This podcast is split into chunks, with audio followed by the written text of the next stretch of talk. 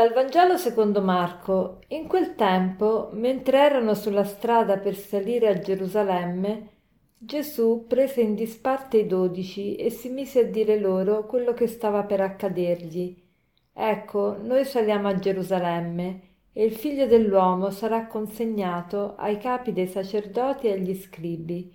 Lo condanneranno a morte, lo consegneranno ai pagani, lo derideranno gli sputeranno addosso, lo flagelleranno e lo uccideranno, e dopo tre giorni risorgerà.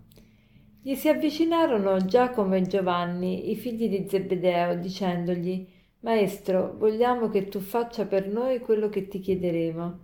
Egli disse loro Che cosa volete che io faccia per voi? Gli risposero Concedici di sedere nella tua gloria uno alla tua destra e uno alla tua sinistra. Gesù disse loro, voi non sapete quello che chiedete. Potete bere il calice che io bevo o essere battezzati nel battesimo in cui io sono battezzato? Gli risposero, lo possiamo. E Gesù disse loro, il calice che io bevo, anche voi lo berrete, e nel battesimo in cui io sono battezzato, anche voi sarete battezzati ma sedere alla mia destra e alla mia sinistra non sta a me concederlo, è per, è per coloro per i quali è stato preparato. Gli altri dieci, avendo sentito, cominciarono a indignarsi con Giacomo e Giovanni. Allora Gesù li chiamò a sé e disse loro, Voi sapete che coloro i quali sono considerati governanti delle nazioni dominano su di esse, e i loro capi le opprimono tra voi però non è così, ma chi vuole diventare grande tra voi sarà vostro servitore, e chi vuole essere il primo tra voi sarà schiavo di tutti.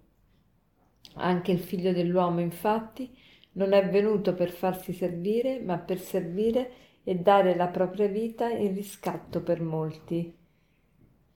Abbiamo appena letto questo bellissimo brano del Vangelo che ci fa capire ancora una volta come nel cuore dell'uomo c'è sempre il desiderio di dominare, sempre il desiderio della vanagloria, sempre il desiderio di, di primeggiare, di avere i primi posti, di, di godere della gloria. E, e poi abbiamo letto anche che Gesù ha predetto ai dodici quello che gli sarebbe successo dice, dice che Gesù prende in disparte i dodici e, e dice appunto loro che il figlio dell'uomo, cioè lui, sarà consegnato ai sacerdoti, agli scribi, lo condanneranno a morte, lo consegneranno ai pagani, lo derideranno, gli sputeranno addosso, lo flagelleranno, lo uccideranno, tutte, tutte cose orribili. E, e che cosa succede dopo che lui ha detto tutto questo? Si avvicinano Giacomo e Giovanni e gli chiedono Maestro, vogliamo che tu ci conceda di sedere alla tua destra e alla tua sinistra. Ma, ma ci rendiamo conto? Gesù sta dicendo loro che sarà condannato a morte, che lo flagelleranno, che insomma soffrirà parecchio e questi due apostoli dicono Gesù ci concedi che uno stia alla tua destra e uno alla tua sinistra. Ecco, noi tante volte non ci rendiamo conto delle richieste che facciamo, non ci rendiamo conto di che, quello che diciamo e soprattutto non ci rendiamo conto della inopportunità del momento in cui parliamo. Alle volte parliamo a sproposito, nelle situazioni non ci azzecchiamo, non ci conformiamo alle situazioni. Perché?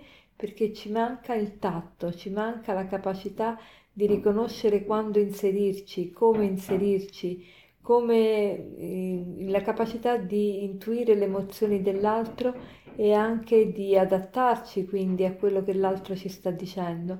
Ma partiamo in quarta con le nostre richieste, con, quel, con i nostri bisogni, con quello che alberga nel nostro cuore, ma non ci, non ci adattiamo all'altro, non ascoltiamo veramente l'altro e il suo bisogno e quindi di conseguenza non agiamo con tatto. Allora oggi il Signore ci vuole dire ma stai attento a quello che gli altri ti dicono, non soltanto a quello che ti dicono verbalmente, ma anche a tutto ciò che non ti dicono verbalmente. cioè tutti gli atteggiamenti, le emozioni che possono avere gli altri e poi non cercare di dominare, di eh, primeggiare, ma, ma l'atteggiamento sempre deve essere quello di essere utile all'altro, di capire l'altro e di empatizzare, cioè eh, metterci nei panni dell'altro in modo che possiamo veramente aiutarlo e possiamo fargli percepire la nostra presenza, la nostra vicinanza, la nostra comprensione. E, e questo è, è importante per, per creare delle relazioni più buone, delle relazioni che facciano sentire l'amore di Dio. E per concludere vorrei citarvi un aforisma che dice così, pratica l'arte della pausa, fai una pausa prima di lamentarti, fai una pausa prima di giudicare, fai una pausa prima di incolpare, fai una pausa quando stai per reagire con rabbia e eviterai di dire e fare cose di cui in seguito potresti pentirti.